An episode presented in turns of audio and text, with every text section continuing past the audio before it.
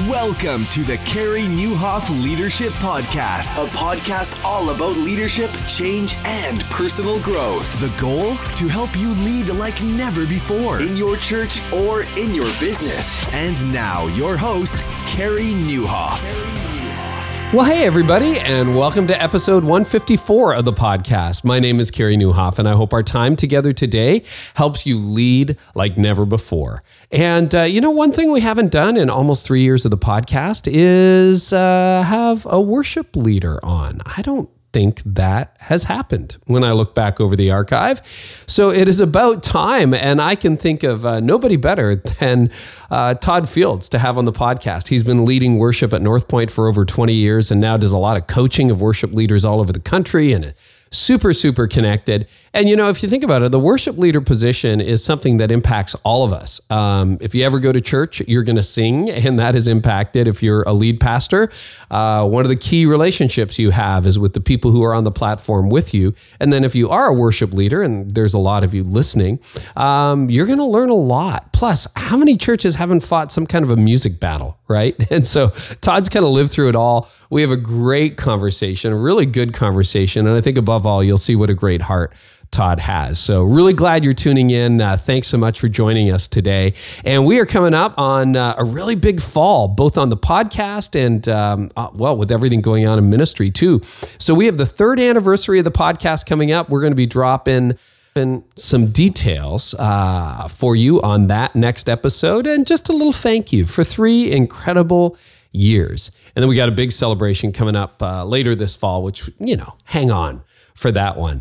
Also, man, I am pumped to be on the Orange Tour this fall. If you haven't registered for that yet, go to orangetour.org. And remember, in five cities, we are going to be joined the day before by Andy Stanley, and I'll be at all of those cities.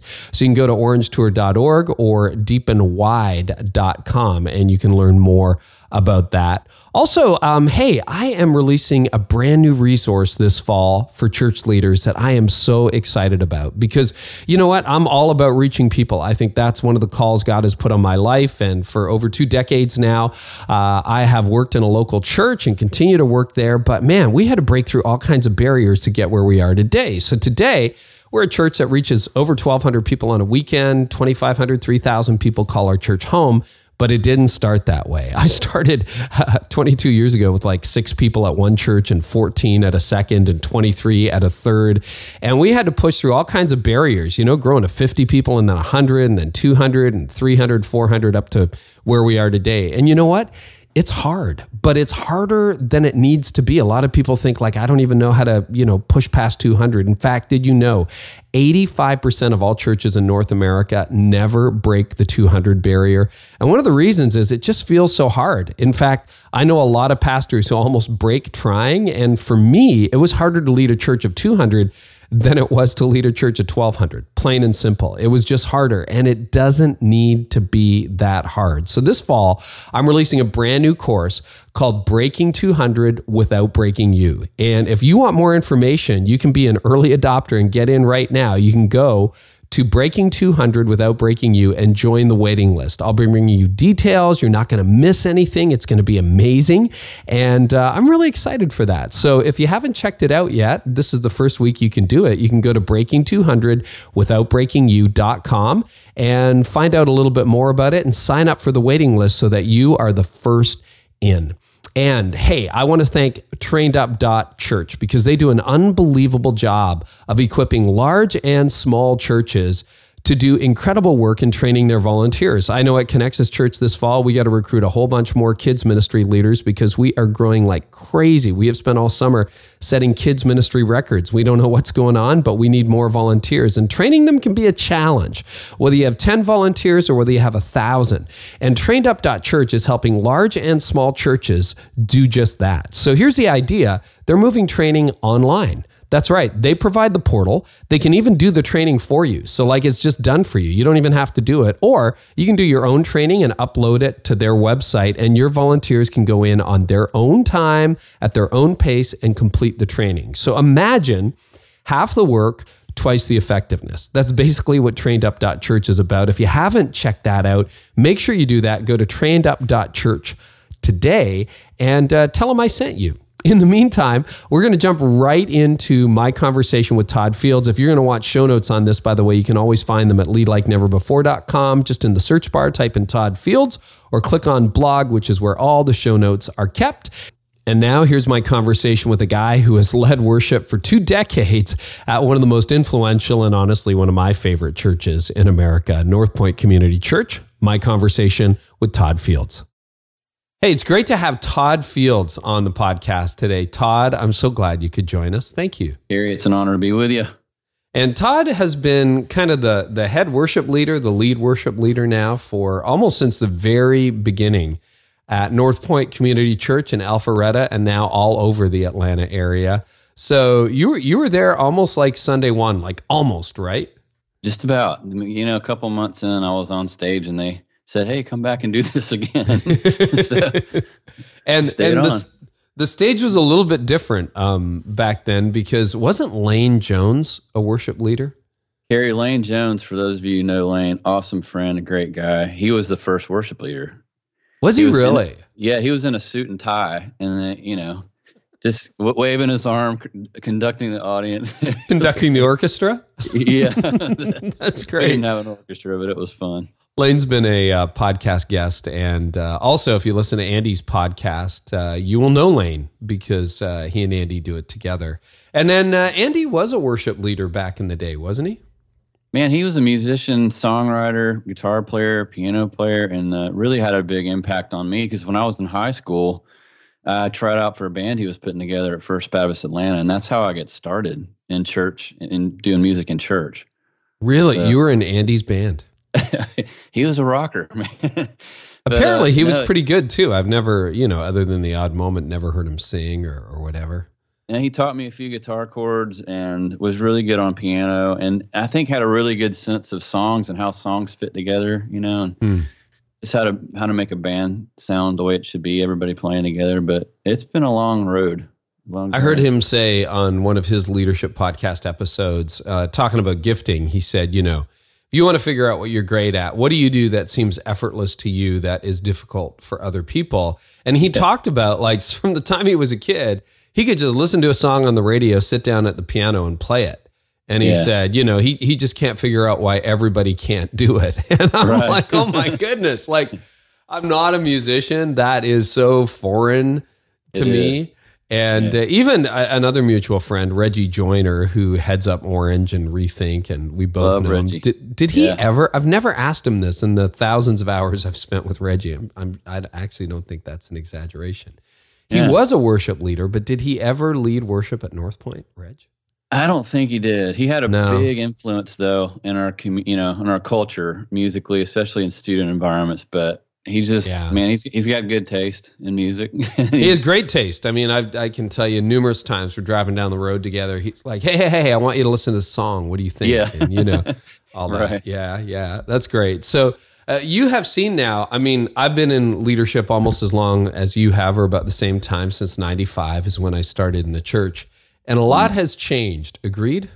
Agreed. Definitely. so, from a worship leader's perspective and somebody who now pastors worship leaders, mm. what have you seen change over the last few decades?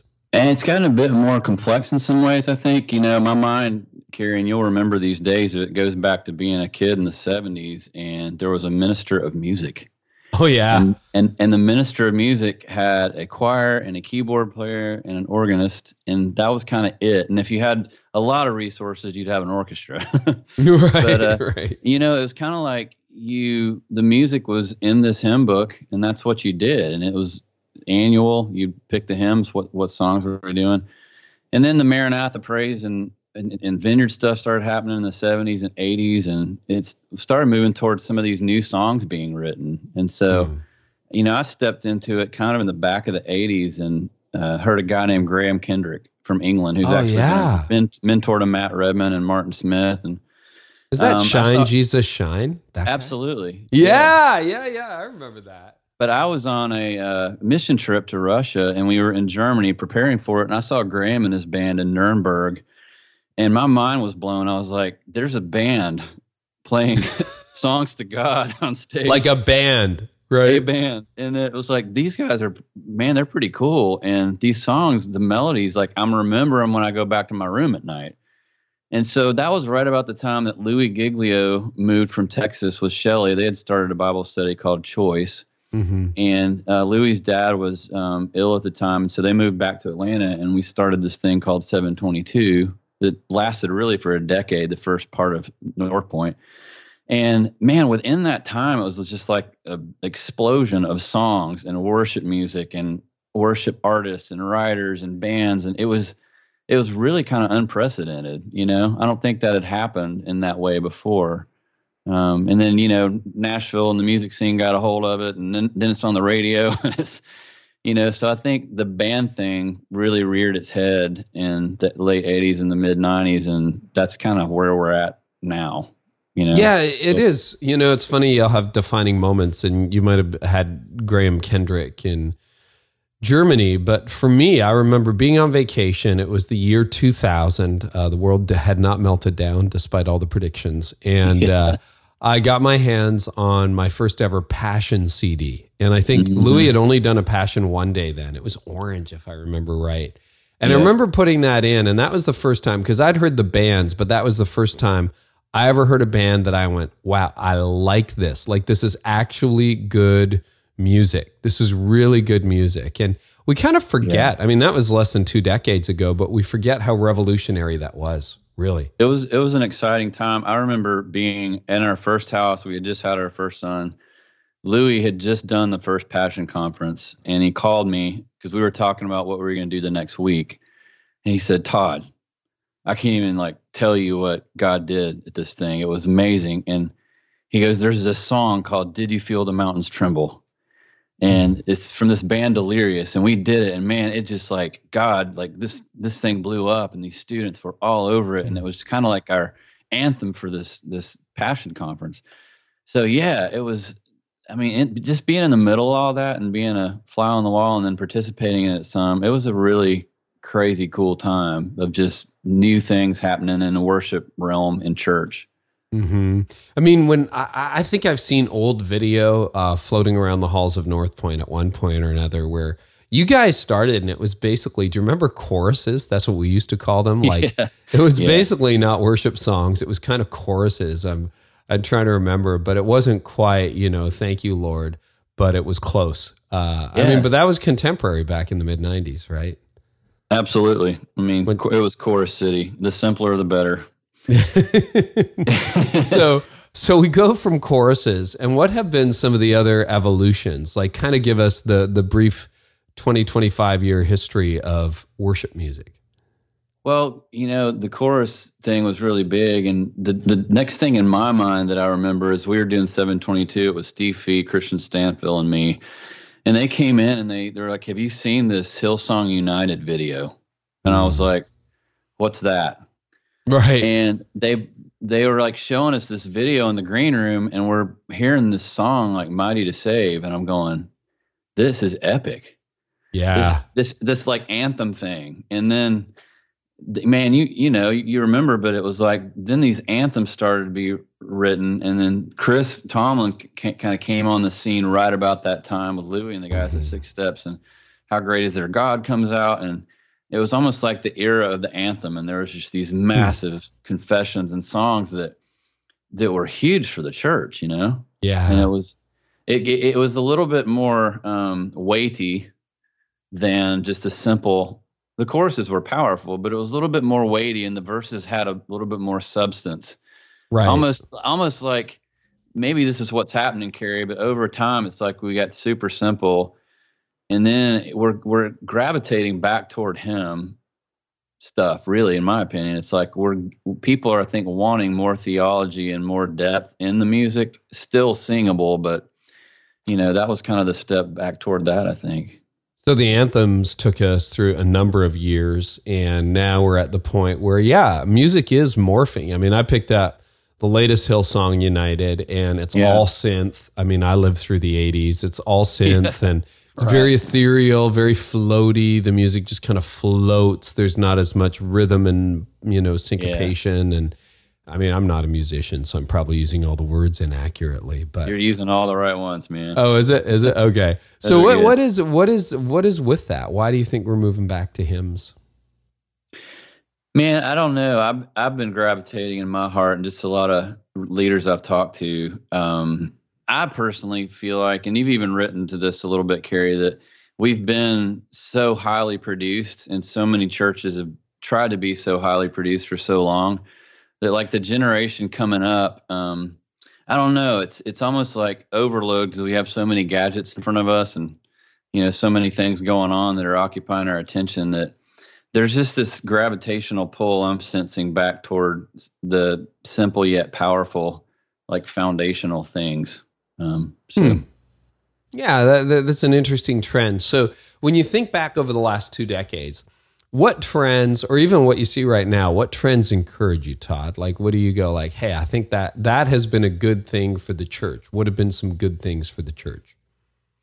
Man i think um, the idea of worship being a, a, a, piece of what god uses in the heart of a person in the church service is a powerful thing.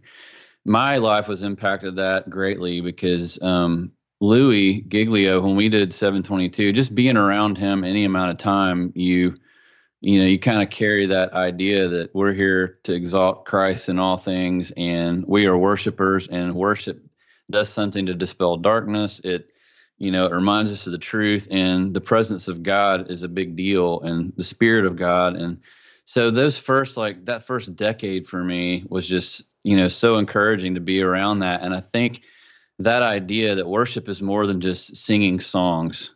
Like we're here to meet with God, and in these songs, the human heart can encounter the Spirit of God in what we're doing in this time. I feel like that's happening more and more in the church, um, mm. and th- that's super encouraging to see.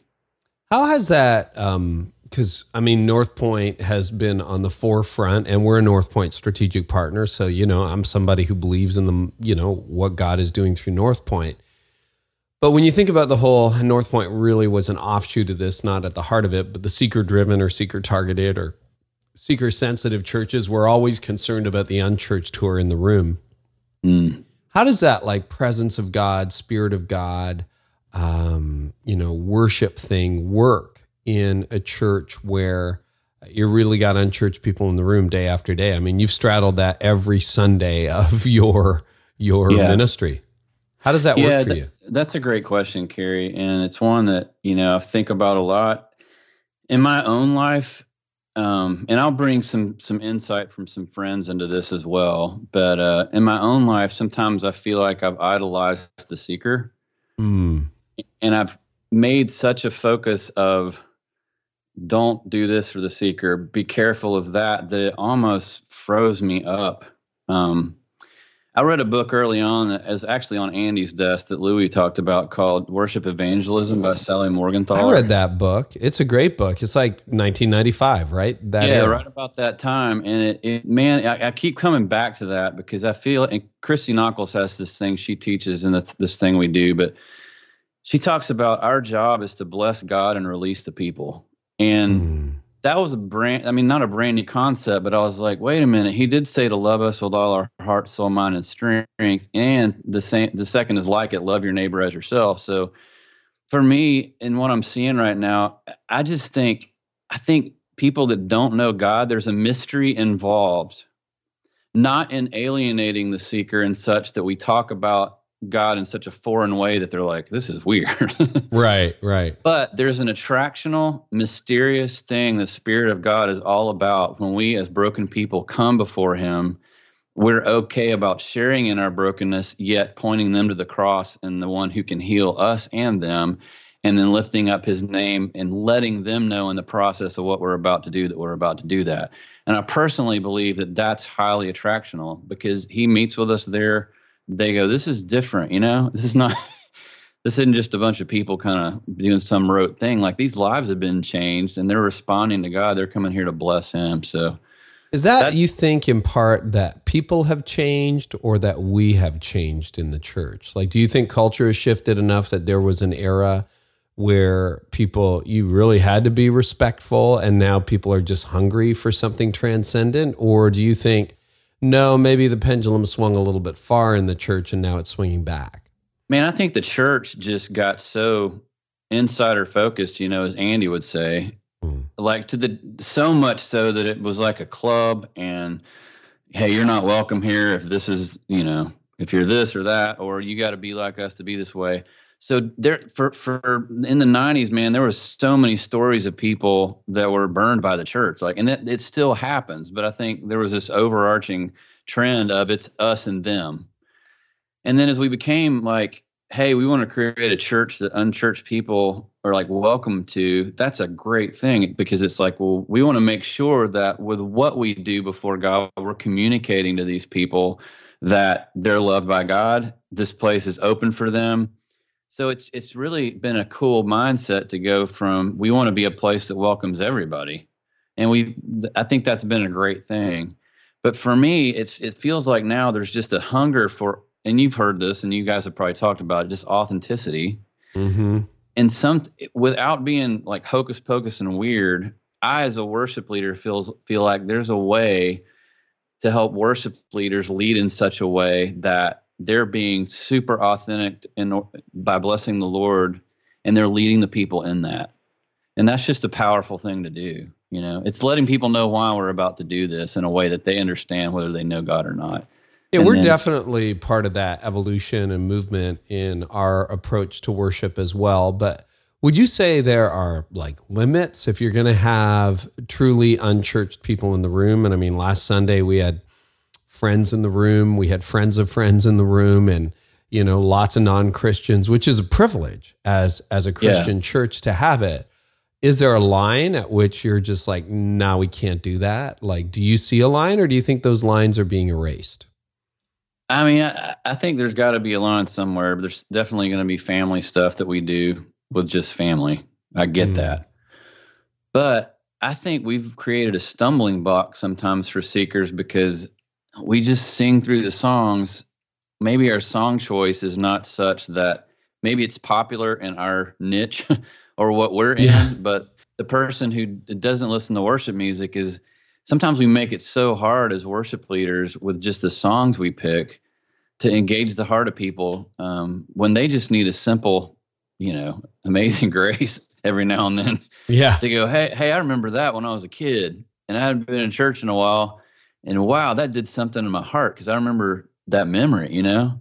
So when we when we train worship leaders, we try to help them remember that man, song choice is so huge. We can just alienate so many people by not making sure we know our people and we're you know picking songs that people are going to be moved by and that they're connected with from their past and their present.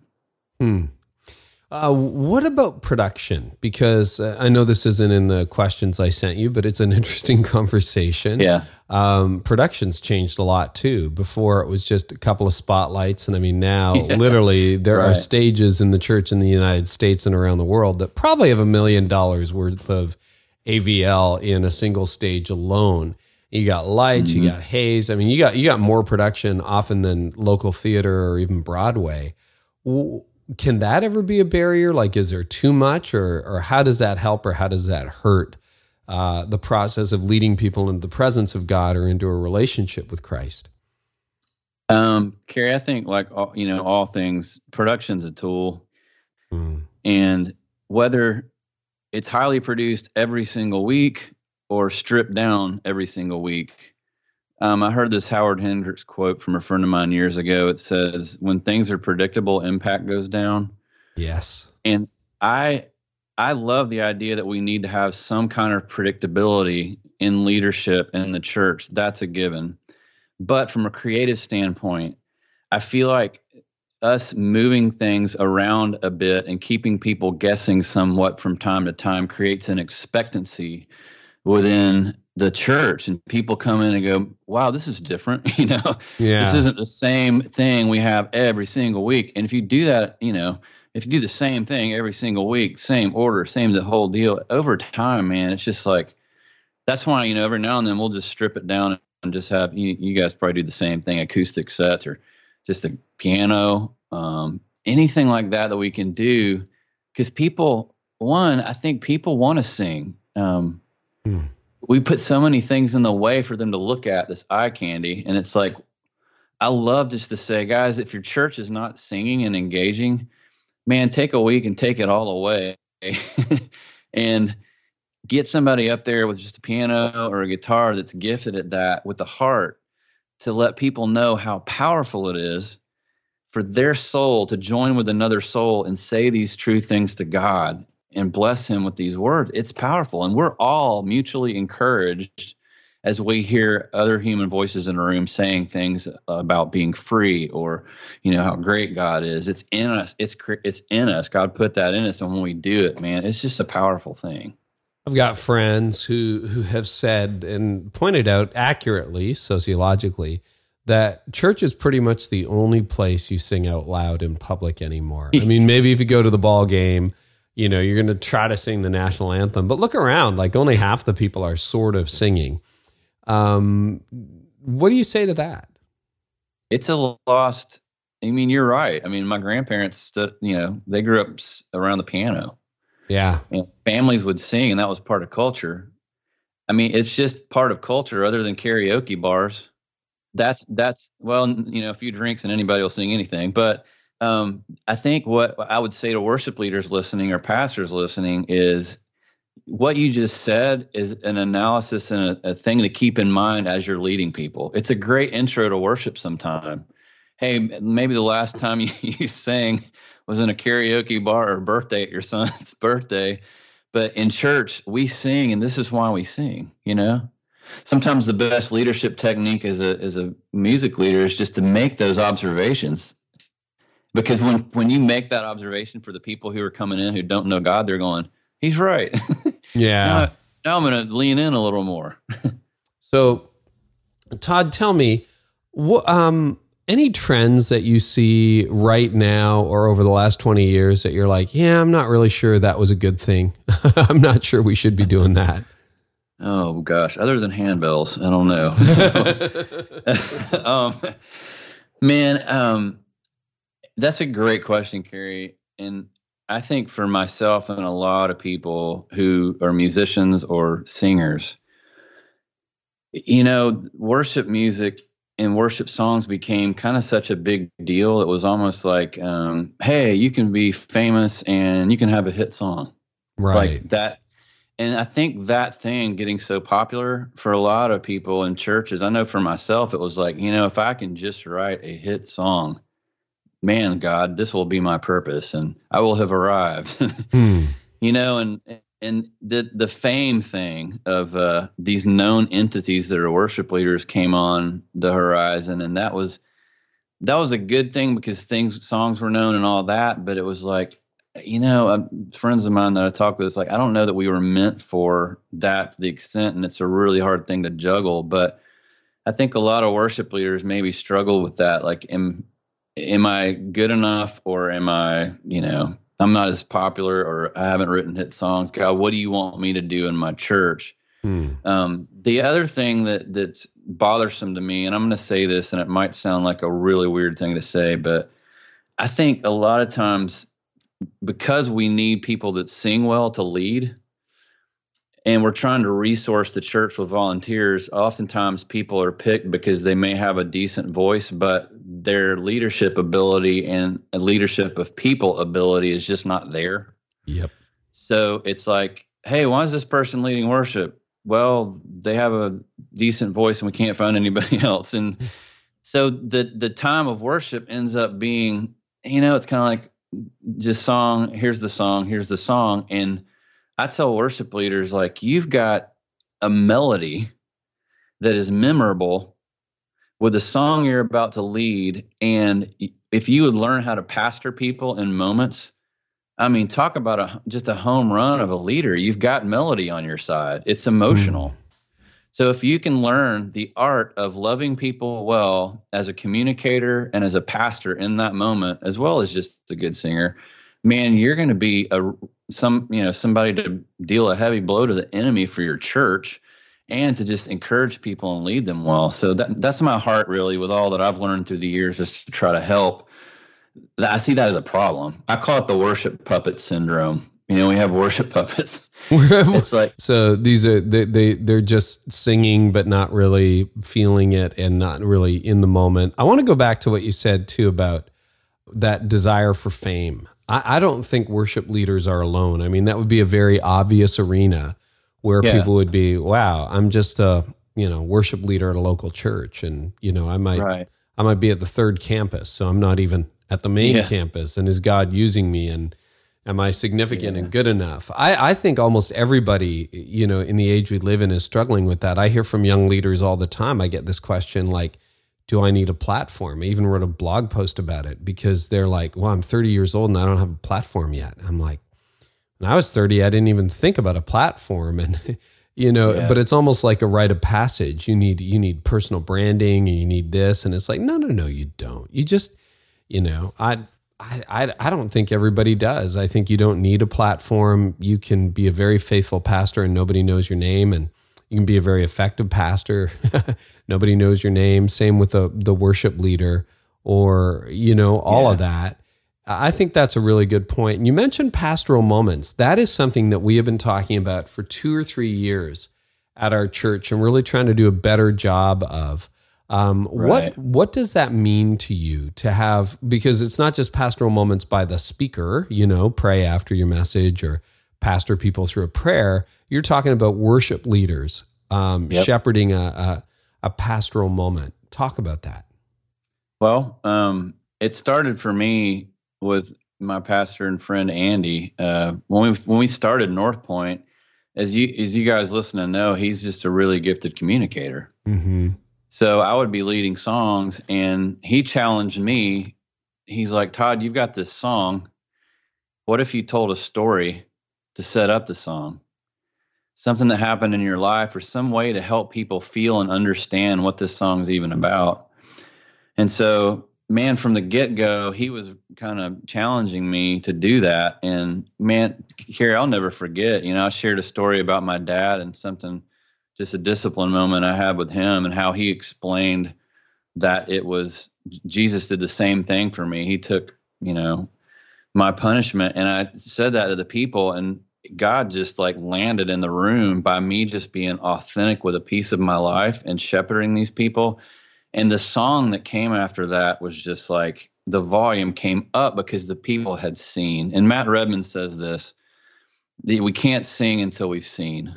Hmm. And so, you know, I think one of the things that's so needed in our churches is a partnership, pastor and worship leader, to take the entire service with an open hand and go, Spirit of God, our goal isn't just to output this information. We can do that all day long. Here's five this, here's six this, here's here's three songs. With what you're leading us toward for these people who you love, you know what could we what would you move our hearts to moments in the service that would be highly impactful and resonate with everybody and help us to look for those like we're mining for diamonds as a team together and give us discernment as we're preparing to make space for you to do what you alone can do to speak to the human heart through what's said before a song, during a song, you know, after a song, or pastor are you speaking and you want to incorporate a moment in your you know talk just for people to process and how does that work could that work with music? It's it's just exciting to think what could happen if we I love what you're saying, Carey, but if we we looked for moments and asked God to open our eyes to moments for people to encounter his love for them, you know, as we're going on the journey week after week. That's awesome. That's a great way to think about it, you know, because I think God wants to do more than we think he wants to do. And sometimes yeah. we forget that. And I know at our worst moments, you know, we call it service programming in our world, but in our worst yeah. moments, you know, and anybody can relate to this. You look at a service and it's slots to fill. We need one more sure. song or we need five more minutes or whatever. But, you know, at our best moments, we're, we're seeing it as space for God to move in. And we get yeah. to facilitate it through, uh, I call it an emotional plot line, you know, or the mm-hmm. rules of engagement or whatever. And I, I think the more sensitive we are to that, the more um, we we don't get in the way when God wants to speak to his people. Right. That's so good. So sometimes there's a tension between what I would call a performance style of worship leading and an engaging style. And I'm, I'm not doing a very good job of explaining it, but I see this growing tendency. I mean, you see, you know, it, I feel like a decade ago, uh, a lot of the bands in in churches like ours and and similar to that, they would just kind of stand and play. And now you mm-hmm. see like a lot of jumping around, a lot of like people worshiping with their instruments, and there's this real, almost neo charismatic um, movement in the church that I'm sure most of us are tuned into.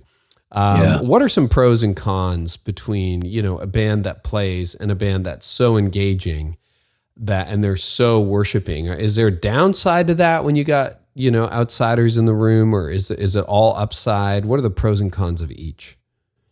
Man, um, I think you know I've heard Andy say this before, but we're all performing. It's just a matter of who we're performing for. Mm. So, back to what Christy said um, about our job is to bless God and release the people.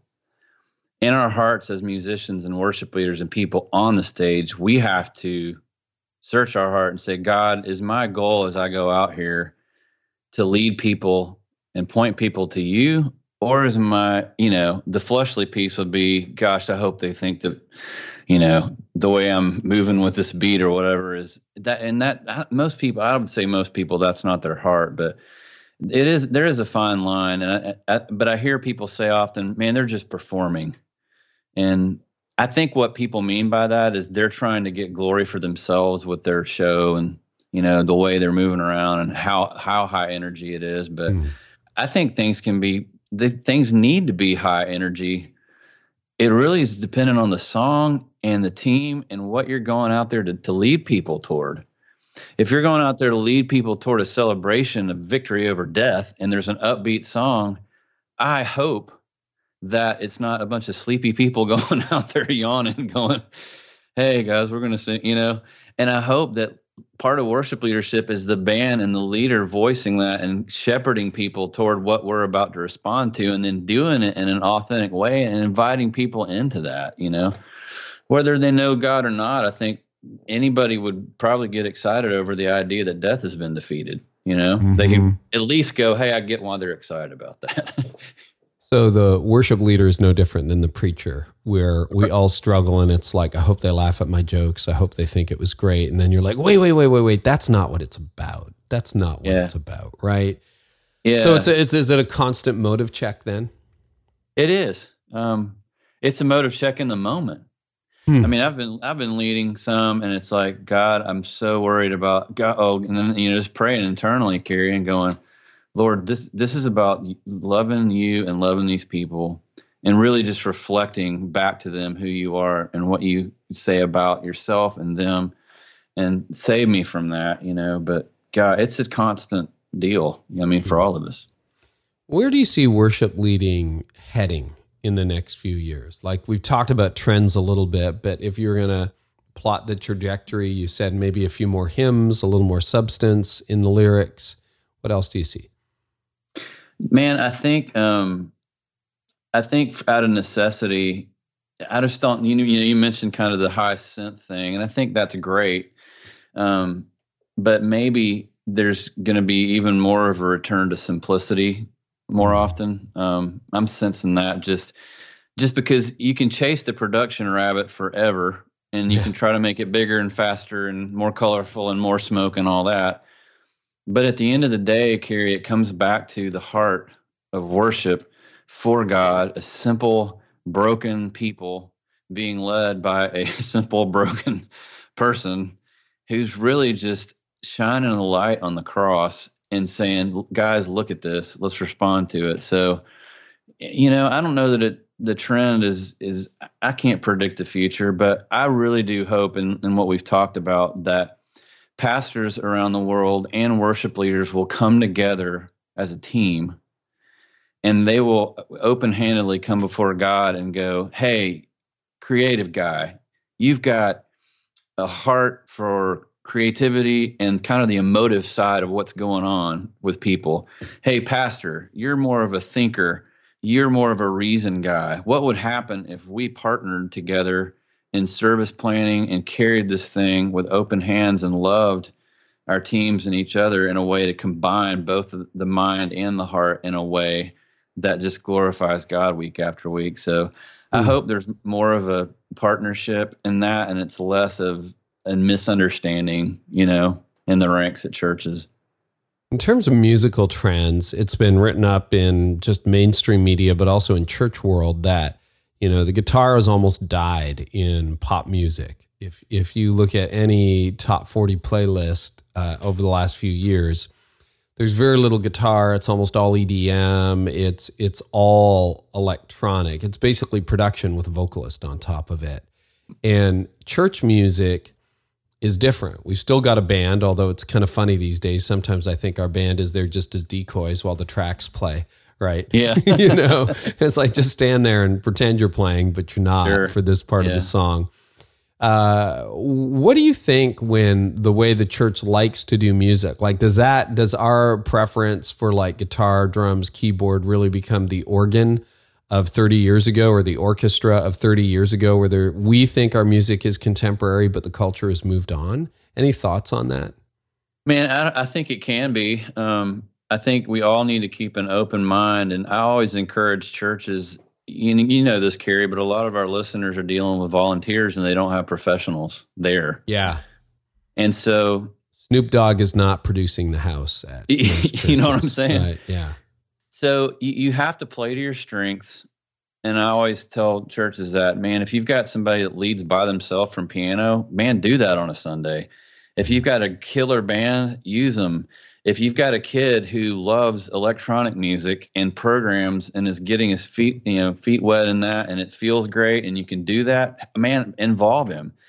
And uh, again back to what we said about you know kind of changing things up i think the beauty of it is there's so many we have access to so much music and so many styles.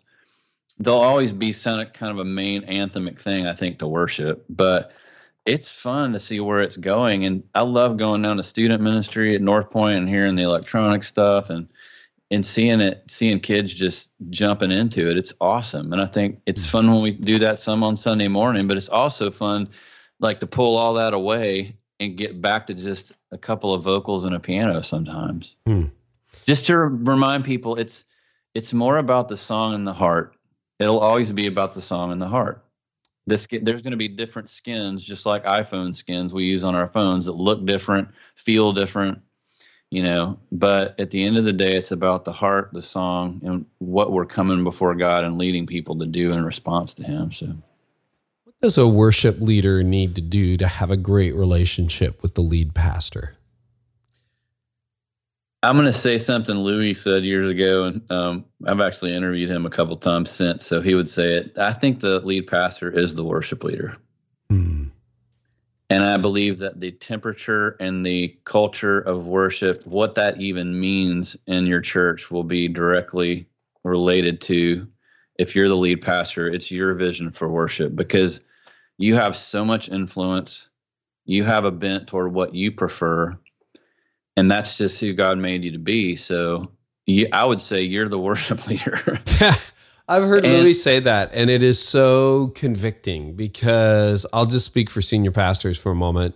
Yeah, we can be the guys on our phone, um, you know, texting somebody in the back room, or you know, something's blown up. We can be the people thinking about what is that third point I was going to try to make? How how's that story going to land? Like, I, if you go inside my brain during a service it is not very worshipful. And I've been in the room with Louie when, you know, the music is playing and he is worshiping. He's not worried about that stuff. Yeah. And it's just, I'll just, you know, confession time. It's just so convicting to me. And so I've really got no right to look around and go, what is wrong with these people if I'm one of the people who is distracted or not paying attention? And that's not every day, but hey, that's real. Well, and, and when I say worship leader, it's, you know, it's in the moment being dialed in. You know, Louie told this example one time in an interview I did. He said, you know, sometimes something will happen at the end of a song and it's like a 40 a 747 just landed in the room. Like you can sense something's going on and there was a moment in the music and he said as a lead pastor, you've got an opportunity to partner with what just happened and put a megaphone to what just happened, how we just ended that song, and bring life change, opportunity for life change that there. And that's just elasticity, kind of in the moment, being aware that God, how can we again work together as a team, as a worship leader, as lead pastor, knowing we're all worshipers? How can we use our strengths to help each other and help people sit in these moments and see God in these moments because they sometimes they happen and they're like, what just happened? You know? Yeah, yeah, yeah. You do a bridge to a song, it's like, man, people are like all over that. you know? What uh, about behind the scenes? Because uh, you coach a lot of worship leaders as well these days, right? Uh, not only at North Point but beyond that.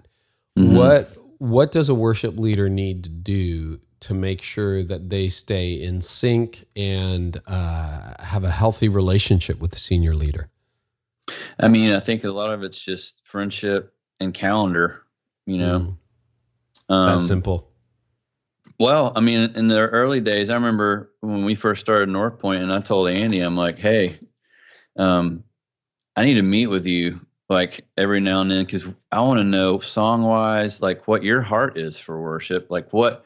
I want to partner with you in that. And when we started, man, that that was happening, and it was really cool to see. Now things have changed, and there's different lead pastors and all that kind of stuff. But now Clay's at North Point, so if if I'm involved in worship leadership, we're we're connected. We're in meetings together, and sometimes we're going out to lunch and we're catching up and seeing. So it's really just realizing that you're co-laborers in this this mission, and what can we do within reason, you know, we're not going to be at each other's house all the time, but what can we do just as friends with the calendar to make room for coffee and checking in and mutually? And I tell worship leaders this, Carey, you have no idea what your lead pastor has on them. Mm-hmm. So serve them humbly, pray for them, support them. You be the one to come to them and say, hey, man, is there anything I can help you with? With the service this Sunday. Any way I can do serve you guys with music, just always be that servant. And I think when you do that, man, it's just it's a good thing and it opens the door for hearts to connect and it be a part. Agree, you know, from where I've sat uh, over these years, our best moments are always when myself and the person responsible, sometimes not even the worship leader who who might be a contract and has a day job or whatever, but yeah, but the person who's orchestrating the whole thing, your equivalent. Uh, when mm-hmm. we're in a room, uh, and honestly, often we'll craft the service together because you know, in our case, guy named Andy, Andy will come up with uh, yeah. an idea that I hadn't thought of, and I thought, oh, that's got to go into the message. And then you know, I might have a, a thought that says he says, oh, I got to cut that song and do something else. That that kind of constant communication, the great relationship, the being in the same room has produced some of our best services. And the more you try to compartmentalize it or delegate it away, I, I don't think you can do that. I think there yeah. has to be a, a, synergy that happens, even in a large church like North Point and you sense right. it. You sense it whether the service is a whole bunch of disconnected parts that somebody threw together Absolutely. in a planning meeting, or whether there was some soul behind it. Yeah, Carey, I think fighting for that um, is is so needed and so hard in a plug and play. You know, and you mentioned it before. It's like we've got the service order, and it's so easy because it's our job in the church to say these are the components. What are the components this week? Exactly it's a different thing to say, God, you know, we're in this series. What do you want to do, and how can we serve each other to make this thing cohesive? You know, from start to finish, and that's that's the challenge. Hmm. What does a senior pastor need to do? I mean, we have a lot of uh, senior leaders listening. What does a lead pastor need to do to have a great relationship with the worship pastor? I think you know, reaching out. Um, I think it's being honest about your dreams and heart for worship for the church and communicating that often and making sure that you're you, again you're a team because there's it's man it's so powerful again when when you have kind of more of an emotionally artistic heart kind of person that gets the creative and the music thing serving um, someone who's more maybe administrative or more of a thinker, and you bring those two together. But I would just say, lead pastor, your worship leader knows that you're for, needs to know that you're for them. um, that you love them, that you've got their back. It's it, you know, and and encouragement that they have the spirit of Jesus in them. So you've had the privilege. We talked about it uh, already a bit, but of working with Andy Stanley over the last uh, two decades. And what are some yeah. of the best things Andy has done? Um, as far as as your relationship goes and your work as a worship leader man i think um, just going way back andy like we used to come and hang at high school with me um, you know he, he'd hang out with the, the kids in the youth group and he just encouraged us and i mean i remember one time i had to prepare a talk and give a talk at high school i'm not a communicator he helped me with that he was fresh out of seminary he pulled me into a discipleship group in his dad's office back when I was in college. Um, he helped me with gear. he helped me get studio time so I could, you know, st- record for the first time. Hmm. Um, I mean, the guy just has just, you know, been for me from the get go, and it's pretty pretty humbling, especially now seeing all that God's done with his life and obedience and um, call. But um, you know, I think he's just always been encouraging to, you know, encourage me with what I'm doing right with music, but also challenge me as a as a pastoral leader about how to connect with the hearts of people in leadership. And I've seen him do that week after week as a communicator, and I think I, I couldn't have helped but learn along the way um, from really one of the best communicators in the world. Um, mm. How to be more than just a singer and he challenged me again with how powerful music is and Todd with communication matched with your heart it's a powerful tool and man use it for the glory of God so he's just been behind me and encouraging me in that way for so long I think um, that's been for me one of the biggest surprises I think of this interview is just how important that those bridges that communication is as a worship leader because it really reveals who you are and who you think God is and, and makes an emotional heart connection. Yeah, we can't lead, you know, we can't lead somebody to something we haven't experienced. We can't, you know, lead people to someone we don't know. And so I think there's such a desire in church to say, hey, we need this music. But I want to be a person with my life to say, these people who are carriers of this music, I want to be about helping them understand who they are, how precious they are as sons and daughters of God, and how they don't need to be afraid to stand boldly before people week after week in authenticity and say, Hey, I'm just like you, just like you, flaws and all.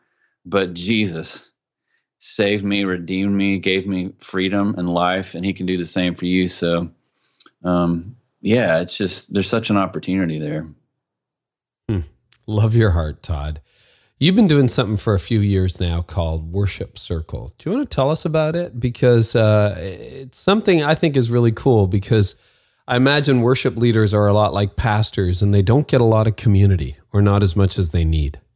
Yeah, we've uh, I started three years ago with uh, Christy Nockels and I. She had a small group online with girls. I had a small group online with guys, and you know, Carey the heart of it is for leaders to know that they're loved and they're not alone. And ministry can be a lonely place. Um, but I found in my own life that amazing things happen when I have the freedom to be real with some people and with some guys. And um, we want that for other leaders. And and so God just given me this vision to partner with known pastoral seasoned leaders to bring in other leaders and shepherd them and remind them of who they are and their identity in Christ, that they have what it takes to be these pastoral leaders of power with the Spirit of God in them week after week in their churches. So Christy jumped in three years ago.